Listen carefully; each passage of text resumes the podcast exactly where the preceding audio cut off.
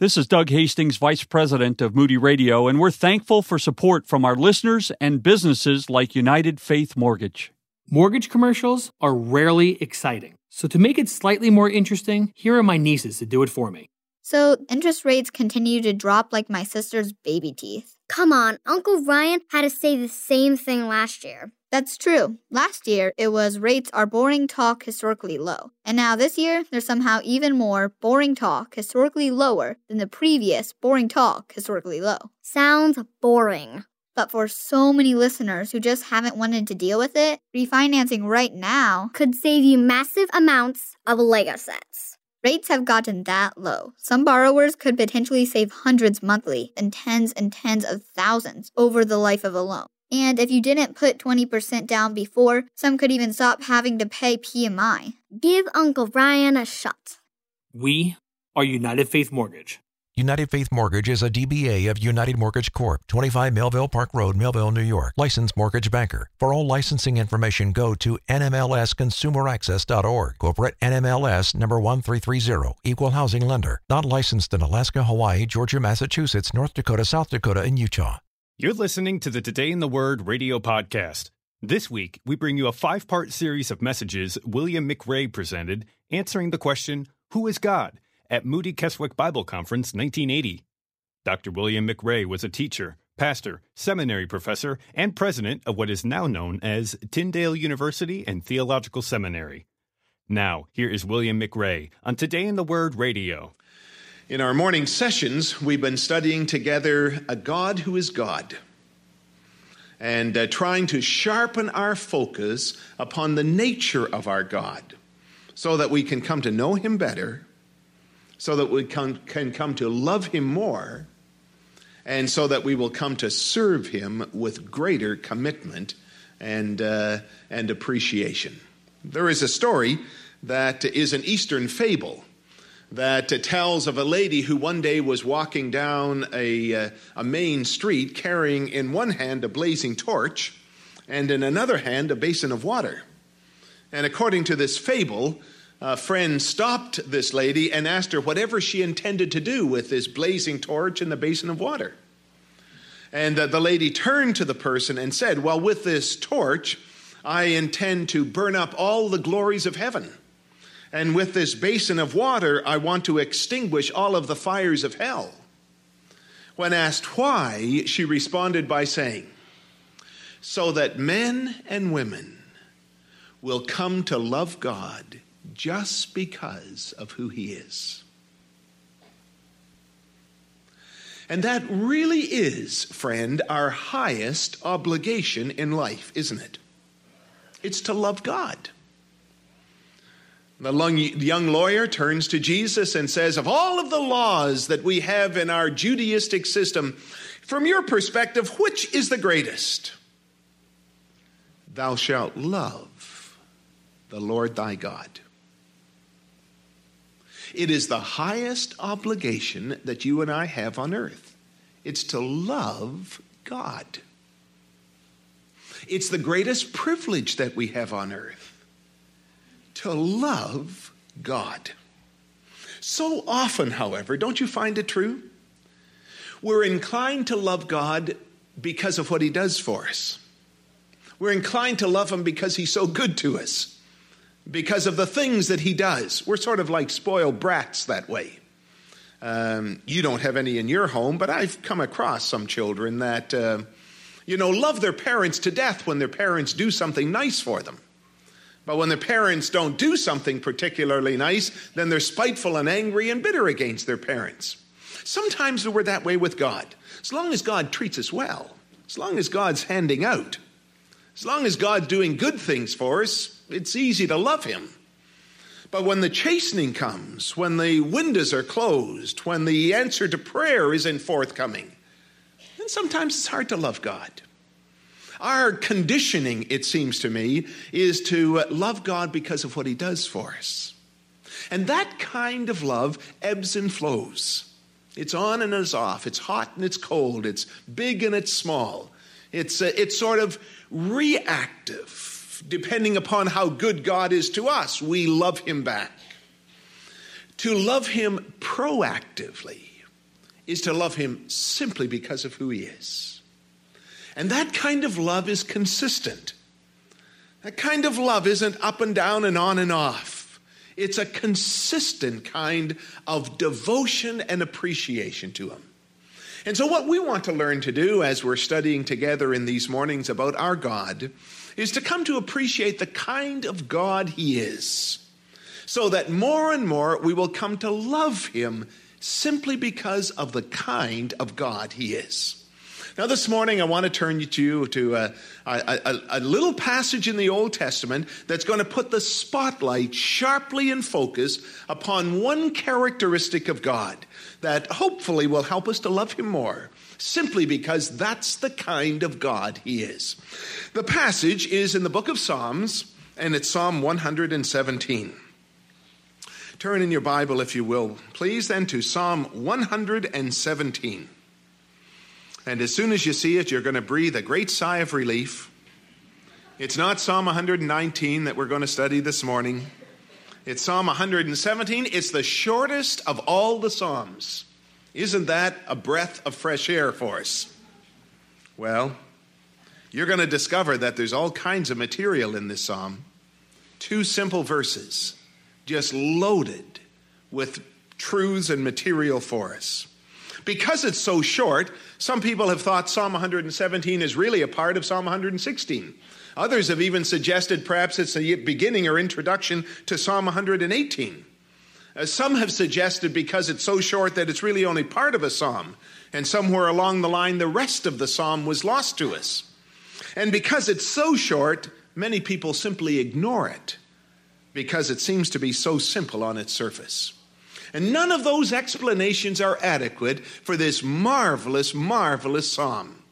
Psalm 117 falls into the category uh, by those who study the Psalms of being called a psalm of descriptive praise. It's a psalm of descriptive praise. And every such psalm, and there are a number of them in the book of Psalms, every such psalm has three elements in it. And this psalm has those three elements in them in it so that we know it's a complete psalm. It's not part of a psalm, it's a complete psalm. Every such psalm begins with a call to praise. And then there follows the cause for praise. And then finally, there's a renewed call to praise. And you're going to see as we go through this psalm that all three of those elements are here. It begins in verse 1 with a call to praise. The verse reads, Praise the Lord, all nations. Laud him, all peoples. Now, I need to tell you, I'm reading from the New American Standard Bible, and so one of the words or two of the words may be slightly different from yours, uh, but uh, essentially, I think we will be together regardless of the translation that we're using. This is a verse then that calls upon us to praise the Lord. Now, I want you to look at the verse carefully. Uh, first of all, we need to ask ourselves who is this, who is this addressed to? And we're a little surprised because this call to praise is addressed to Gentiles. It's addressed to us. It says, Praise the Lord, all nations, laud him, all peoples. It's the only psalm in the entire Psalter that's addressed to Gentiles like you and me. We're going to look in the psalm then for a message that especially addresses Gentiles because it's calling upon us to praise Him. The second thing you want to note from this call is what these Gentiles are called to do. They are called to praise the Lord. Now, you know from our study already together this week that praise is the response of the human heart to the character of God. It's a response of the human heart to the nature of God. And so, somewhere in this psalm, then, we're going to expect to find something about the nature of God. And we're going to find something about the character of God, an attribute of God. This psalm doesn't talk about his works. It doesn't talk about him taking them through the Red Sea. It doesn't talk about him providing manna. It doesn't talk about him delivering from the enemies. It talks about his nature. It talks about his character. Thanksgiving is the response of the human heart to the goodnesses of God. Praise is the response of the human heart to the character of God, to the nature of God. And so this psalm is going to talk about God's character. It's going to talk about his nature. There's something about the kind of God that He is that Gentiles ought to praise Him. Now, the third thing you need to note about this call is who it is these Gentiles are to praise. It says, Praise the Lord, all nations. Laud Him, all peoples. Notice how the word Lord is printed in your English Bible. Have you noted that? How's it printed in your Bible? Capital L, capital O, capital R, capital D. It's not always printed that way in our Bibles, you know. Sometimes it is. And when it's printed with four capitals, that's the editor's way of telling us that in the Hebrew Bible, it's the name Jehovah. It's the name Yahweh. It's the name, the personal name for Israel's God. It's the name that uh, focuses upon Him as the covenant making, covenant keeping God. You see, an Israelite in the days of the Old Testament considered the name Yahweh sacred. So sacred they would never pronounce it. And if they were reading through the Hebrew Old Testament and they came upon the word um, Yahweh, rather than pronouncing it, they would substitute for it Adonai, which is Lord. So when the English editors came and translated the Bible and printed it in English to us, they never printed the word Jehovah. You never find it in your English Bible. And it's hundreds of times in the Old Testament, but it's never found once in the English Bible. In its place every time is the way an Israelite would have read it if he was reading from the Old Testament. It's always Lord but it's always printed in the four capital letters in order to tell the English reader, just a minute. You're going to say Lord, you're reading Lord, but you need to understand that originally in the Hebrew Bible, it's Yahweh, it's Jehovah, it's the name for Israel's God, it's the name for Israel's covenant making, covenant keeping God. And, says verse 1, you Gentiles are to praise our God, Jehovah, our covenant making, our covenant keeping God. Well, you see, that raises a problem, doesn't it? The question is why should we praise Jehovah? Why should Gentiles praise Israel's personal covenant making, covenant keeping God? Why should we do that? Well, that brings us to the second part of the psalm and the very heart of the psalm. The first part of verse 2 then gives us the cause for praise. It begins with the word for or because. And this is, uh, this is the reason then why we should praise Israel's God. It is because his loving kindness is great toward us. And the truth of the Lord is everlasting. Why should we praise Yahweh? The answer is because Yahweh is a God of loving kindness. That's the attribute of God we want to study together this morning. That is the characteristic of God that we want to begin to appreciate in a whole new dimension, I hope, as we work it together this morning. Let me first of all tell you what the Hebrew word is here because it's one of the most precious and one of the most significant words in the Old Testament. It's the word Hesed, spelled H E S E D. Hesed. Normally, in our Bibles, especially in the authorized text, it's translated mercy. It's the word, for example, that occurs in Psalm 89 I will sing of the Hesed of the Lord forever. Or uh, it's the word that occurs in Psalm 103 For as the heaven is high above the earth, so great is his hesed toward them that love him. And oftentimes, when you come across the word mercy in the Old Testament, it's this word hesed that's at the heart of it. Now, in the New American Standard Bible, from which I'm reading, it's translated the loving kindness of God. And that's helpful because built into the idea of Hesed is the idea of being loving. I think most commentators would suggest that there's another dimension to the idea of Hesed that's not really caught in the word loving kindness, and it's the idea of being loyal. There's a loyalty that's built into it. And so I'm going to take the liberty this morning of suggesting to you that the best translation for this word hesed that we could come across in our vernacular today is the idea of being lovingly loyal. Being lovingly loyal to a covenant commitment. That's the kind of God we have. That's the kind of God Yahweh is. He is God who is lovingly loyal to his covenant commitments. Now, let me see if I can prove that to you.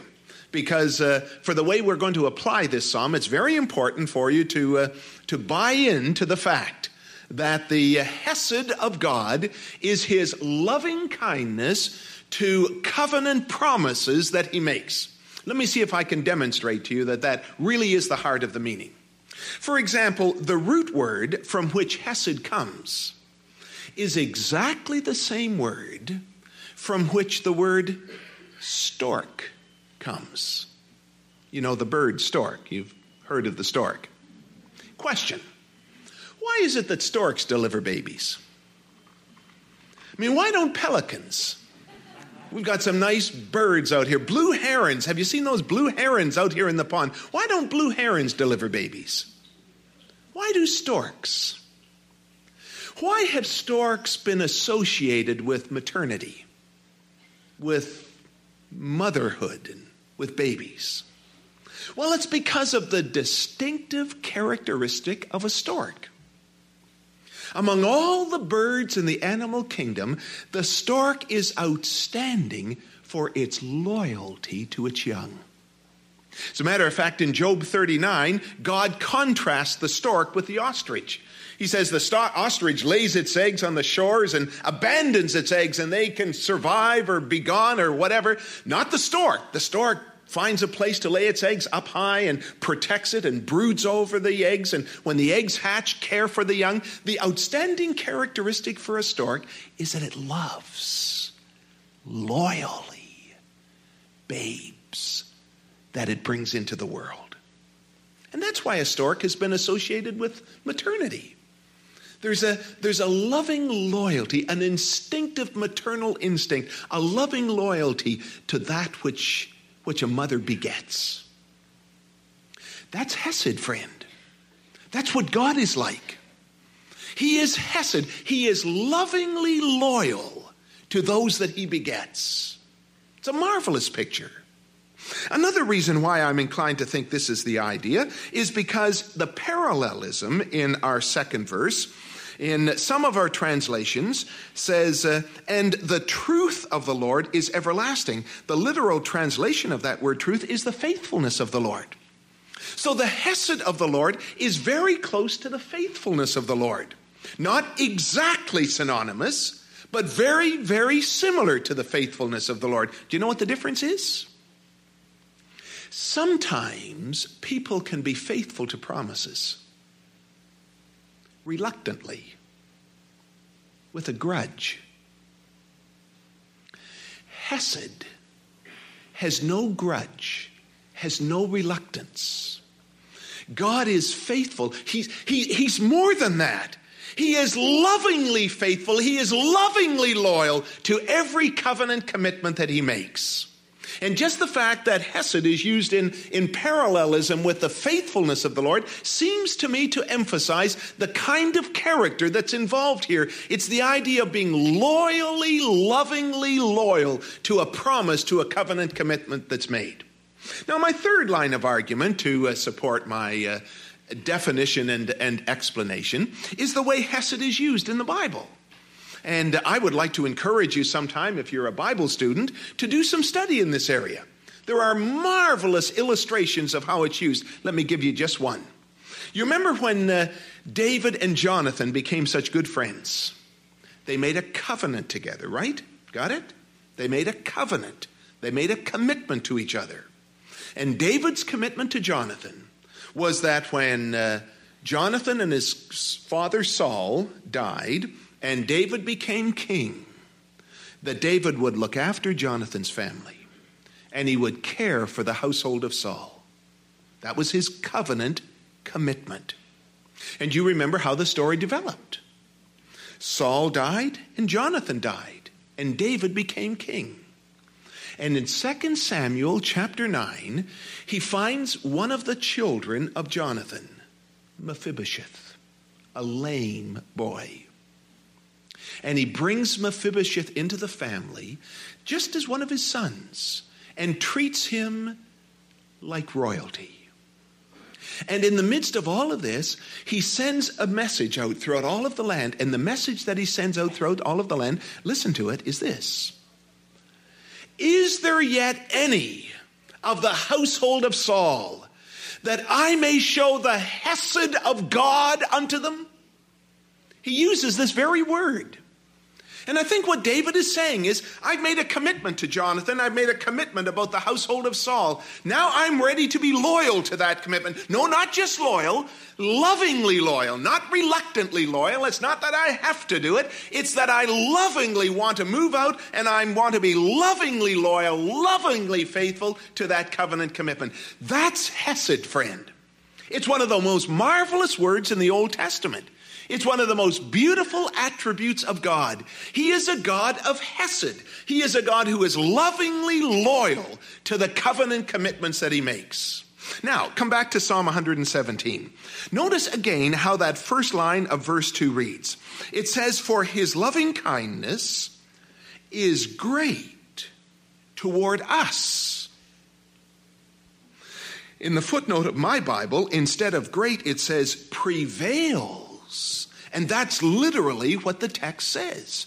His loving kindness prevails over us. Now, you know the idea of prevailing, don't you? It means to win. Let me give you an illustration in the Bible. When the children of Israel have come out of Egypt, when they're on their way to the promised land, the Amalekites attack. And you know what happens? Uh, Moses sends Joshua down in the plains to fight the Amalekites. And Moses goes up into the top of the mountain to pray. And he's an elderly man and he lifts up his hands and he starts to pray. And the Bible tells us that when his hands are uplifted and he's praying, Israel prevailed. But then his arms got tired and they started to sag. And when his arms were down, it says, then the Amalekites prevailed. So along come two good friends, and Aaron takes this arm and Hur takes this arm, and the two of them hold up the arms of Moses as he prays, and it says, Israel prevailed. Now, that's the kind of word that's used here. You see, what, what, what the author is saying is that God's Hesed prevailed, it overcame us, it, it won over us. And that's starting to add some element of confusion to the psalm, isn't it? If you really want to be confused, notice who it is that it prevailed over. Who's the us in Psalm 117? It's the Jews. This is a psalm of David. And David is praying. And uh, he is referring to him and to his Jewish people. Now, let me put it together for you because it becomes very confusing when you look at it carefully. What David is saying as a spokesperson for Israel is that you Gentiles ought to praise our covenant keeping, covenant making God. And the reason why you ought to do it is because his loyal love to his covenant commitments has prevailed over us. It overcame us, it defeats us, it wins over us. Well, you scratch your head and you say, I don't understand, David. What, what on earth are you meaning by that? Well, of course, it all of a sudden comes into light when you realize that David is speaking against the backdrop of a covenant commitment that God made to David. And so let me ask you to turn in your Bible back to 2 Samuel chapter 7. And let me point out the covenant that God made with David. 2 Samuel chapter 7, this is where he makes a promise. This is where he makes a commitment to him. 2 Samuel chapter 7, and uh, in my Bible, right at the beginning of verse 8, there's this heading which says, God's covenant with David. This is God's promise to David. And let me show you how it develops. Verse 8 says, Now therefore, thus you shall say to my servant David, Thus says the Lord God of hosts. I took you from the pasture, from following the sheep, that you should uh, be ruler over my people Israel. And I have been with you wherever you have gone and have cut off all your enemies from before you. Now, notice this.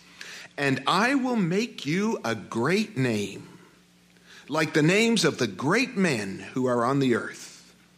I will also appoint a place for my people Israel, and will plant them.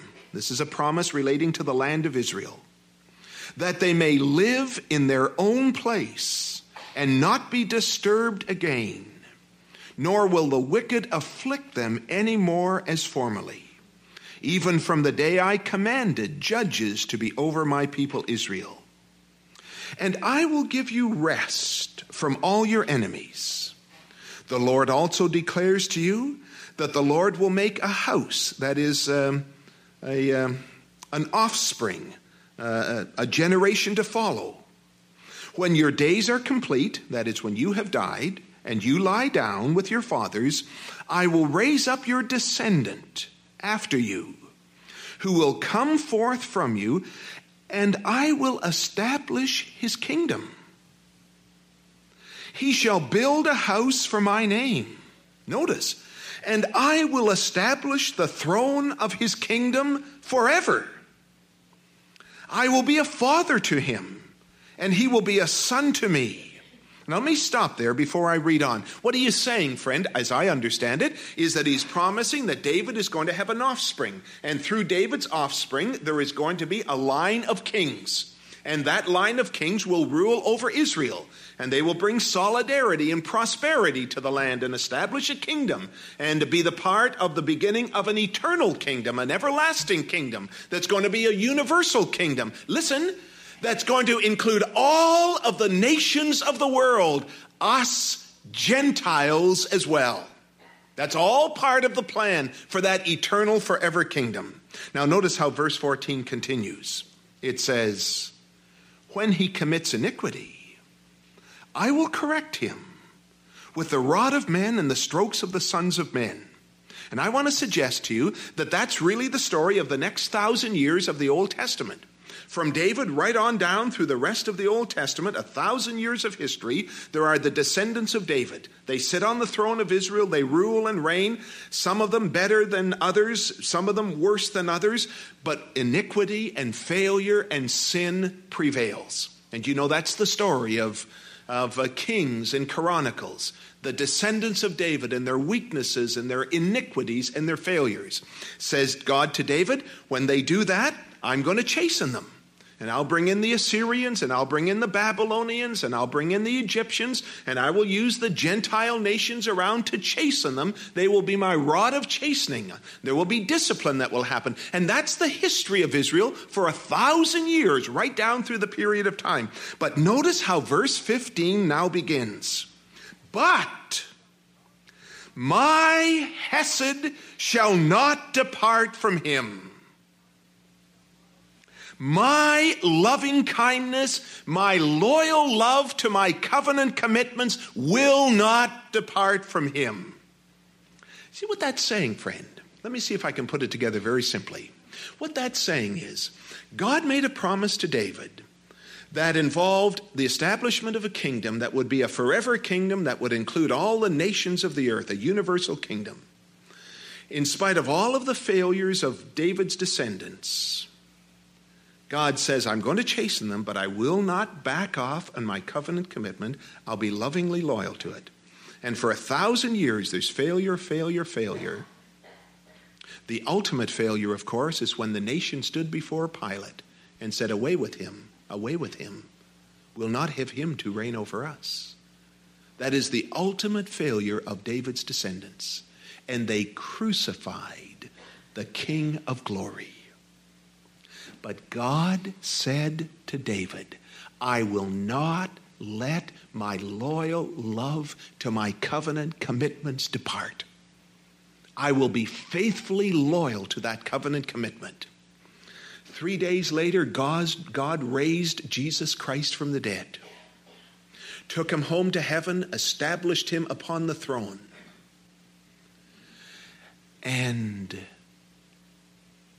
Gentiles like you and me become grafted in to the vine.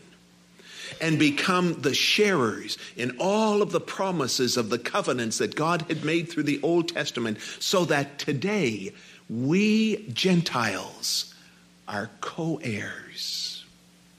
We Gentiles share with the Jewish people in all of the promised blessings that God promised down through those Old Testament covenants. You see, I think what he is saying is that the Hesed of God promised in Psalm 117 ultimately is realized through Jesus Christ. And through our Lord, because God stayed lovingly loyal to his covenant commitments to God to David, through that loving loyalty, he ultimately raised up Jesus Christ and through him has brought universal, incredible blessing to the Gentile nations. There's a sense in which this psalm is fulfilled, friends, in our Gentile place of blessing among the people of God today. I say, Bill, that sure seems like it's stretching it. Is that really the message of it? Do you need one last line of evidence to support it? Then let me give it to you by showing you the one quotation of Psalm 117 in the New Testament. Turn over to the book of Romans, please. And in Romans chapter 15, the Apostle Paul quotes Psalm 117. It is the only time it's quoted in the New Testament. And this is exactly how it's interpreted and how it's quoted. Psalm, uh, Romans chapter 15. Now, notice what it says in verse 7. By the way, the background against the problem in the book of Romans was the, uh, the, the relationship between Jews and Gentiles. And uh, there was a great deal of conflict and a great deal of animosity between Jews and Gentiles. And one of the things that Paul is doing as he writes this epistle is he's trying to establish some common ground so that the Jews and Gentiles will live together in happy harmony in the local church in Rome. By the way, that is precisely what is meant by the recurring phrase one another. Starts in chapter 12 and through chapter 12, 13, 14, 15, the one another occurs over and over and over again. And when he's talking about caring for one another, loving one another, bearing one another's burdens, he's talking about the Jew Gentile relationship. Now, when he comes to chapter 15, verse 6, notice what he says Wherefore accept one another. Now, he is saying, You Jews accept the Gentiles, you Gentiles accept the Jews accept one another, just as Christ also accepted us, Jews and Gentiles, to the glory of God. Verse 8 Christ accepted the Jews. For I say that Christ has become a servant to the circumcision, that is to the Jews, on behalf of the truth of God to confirm the promises given to the fathers. The reason why Christ accepted the Jewish people who came to him by faith was to prove the promises of God, to prove that God was true. Now, verse 9. He also accepted Gentiles. And he became a servant to the Gentiles to glorify God for his Hesed. There's the word for his hesed, for his mercy. He accepted the Gentiles to glorify God for his hesed, for his mercy, as it is written. And now there are three or four quotations. Come down to verse 11. There it is Psalm 117. Praise the Lord, all you Gentiles and let all the peoples praise him. Psalm 117 is quoted in Romans chapter 15 as the proof text that Jesus Christ has accepted the Gentiles, and he accepted the Gentiles to prove that God is lovingly loyal to his covenant commitments, to the great covenant commitments that he made to David in the Davidic covenant. Now that's Psalm 117. And the message, as I see it all put together, is simply this then You Gentiles ought to praise our God, says David. And that is because even though we failed, even though we rebelled, even though there was iniquity, iniquity, iniquity in my, my line, yet God's Hesed prevailed. It overcame us, it won over us and he was lovingly loyal to his covenant commitments, bringing Gentiles into the kingdom that is experiencing all of the blessings that were part of the uh, covenant promises down through the Old Testament. And, and says, says David to the psalmist, that's why you Gentiles ought to praise God. It's because that's the kind of God he is. He is lovingly loyal to his covenant commitments. Now, if we were to stop with Psalm 117, we would have enough right there to praise God. I mean, you look around the room, it's crowded with Gentiles. Why? Friend, it's because God made a promise. He made a promise to David, and he has been loyal to that promise. Not because he had to, not grudgingly, not reluctantly. He's been devotedly loyal to that promise. And he's done it in spite of David's failure and the descendants of David over and over for hundreds of years in their failure and failure. In spite of their failure, he was lovingly loyal to his covenant commitments. And the chapel here today is nicely filled with Gentiles because God is a God who is lovingly loyal to his covenant commitments in spite of the failures of God's people. Wow. Now you see what I can do is I can take that great truth and I can bring it over to the New Testament and I can superimpose it upon all of the promises that are part of the new covenant. And let's do that for our last five or six minutes. You see, you and I have been brought into a covenant relationship with God. And God has made some marvelous covenantal promises to us. What I want you to do is to start thinking of some. Okay? Shift into the New Testament shift into the new covenant. What are some of the covenant commitments that God has made to us in this new covenant? Now you start thinking of them. And then you write over top of them, you superimpose upon them the kind of God He is, in spite of our failures, in spite of our iniquities, in spite of us blowing it and blowing it and blowing it. Listen, this is the kind of God He is. He is a God of Hesed. He is a God who is lovingly loyal to His covenant commitments. He'll do it in spite of us. In spite of our failures, His Hesed prevails over us. See, that's, that's the message of the psalm. Well, just for the sake of the tape, if we were in one of the classrooms back at the Bible college or seminary, I wouldn't let you get off nearly as easy because you'd be answering the questions at this point. But for the sake of the tape, let me give a few that are already in your mind, I'm sure. One of the great covenantal promises I will never leave you nor forsake you.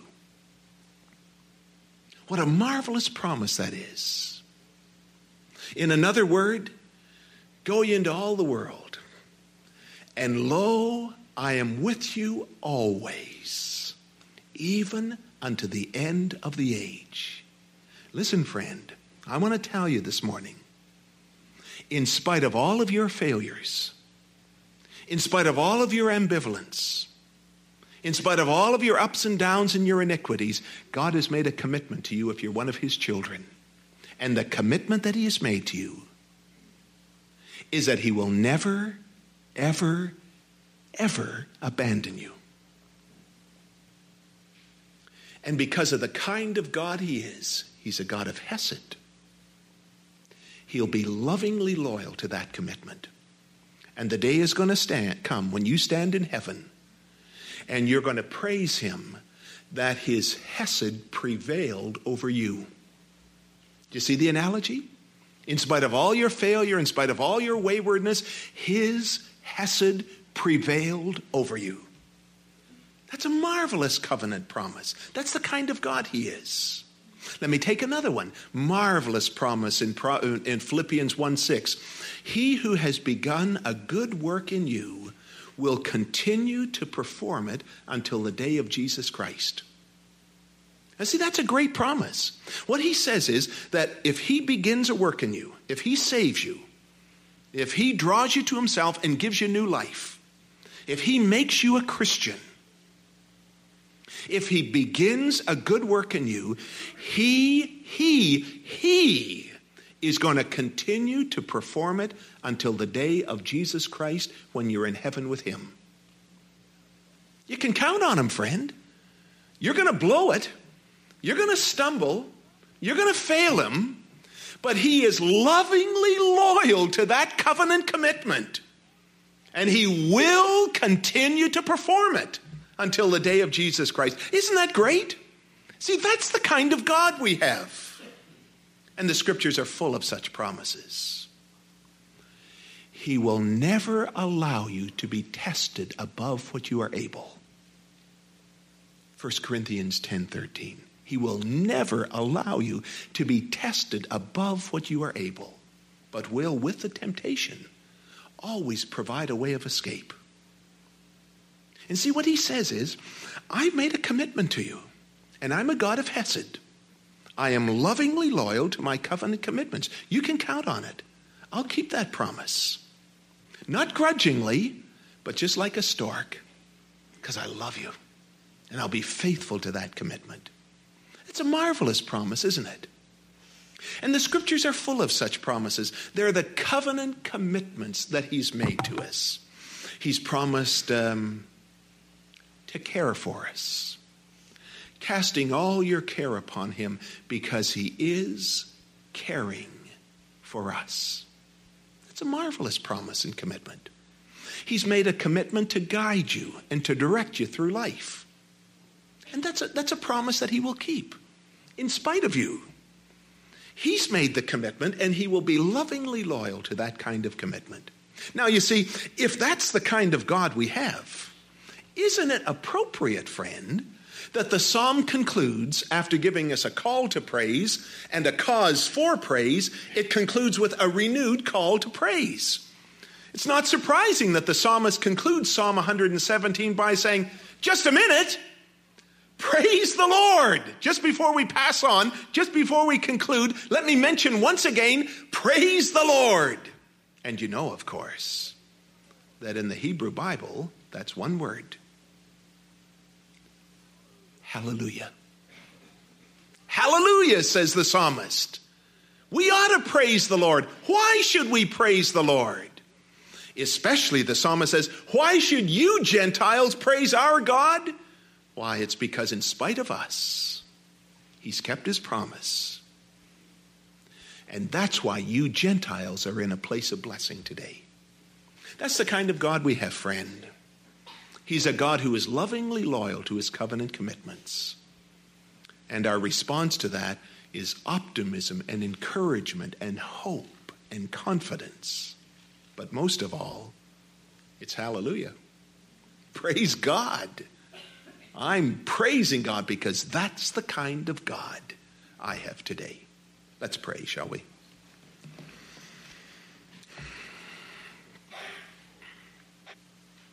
Lord, thank you for making yourself known to us. And we've dealt with just one little facet of your character this morning. But what a beautiful, beautiful dimension. That we have got a God who is lovingly loyal to every covenant commitment. Help us, Lord, we pray, to appreciate that. Our confidence is in you. You keep your promises. You're trustworthy. Friends have failed us, and we've failed ourselves. We make promises and we break them. We're thankful, Lord, that you're the kind of God who keeps his covenant commitments. And we love you for that this morning. Help us to so appreciate you in just this one particular dimension that the song of our hearts through this day will be hallelujah. For we ask it in Jesus' name. Amen. You've been listening to the Today in the Word radio podcast and one of a five part series of messages by William McRae answering the question, Who is God? at Moody Keswick Bible Conference 1980. Dr. William McRae was a teacher, pastor, seminary professor, and president of what is now known as Tyndale University and Theological Seminary. Audio copies of this and many other messages from the podcast are available at moodyaudio.com. Today in the Word Radio is a production of Moody Radio, a ministry of the Moody Bible Institute.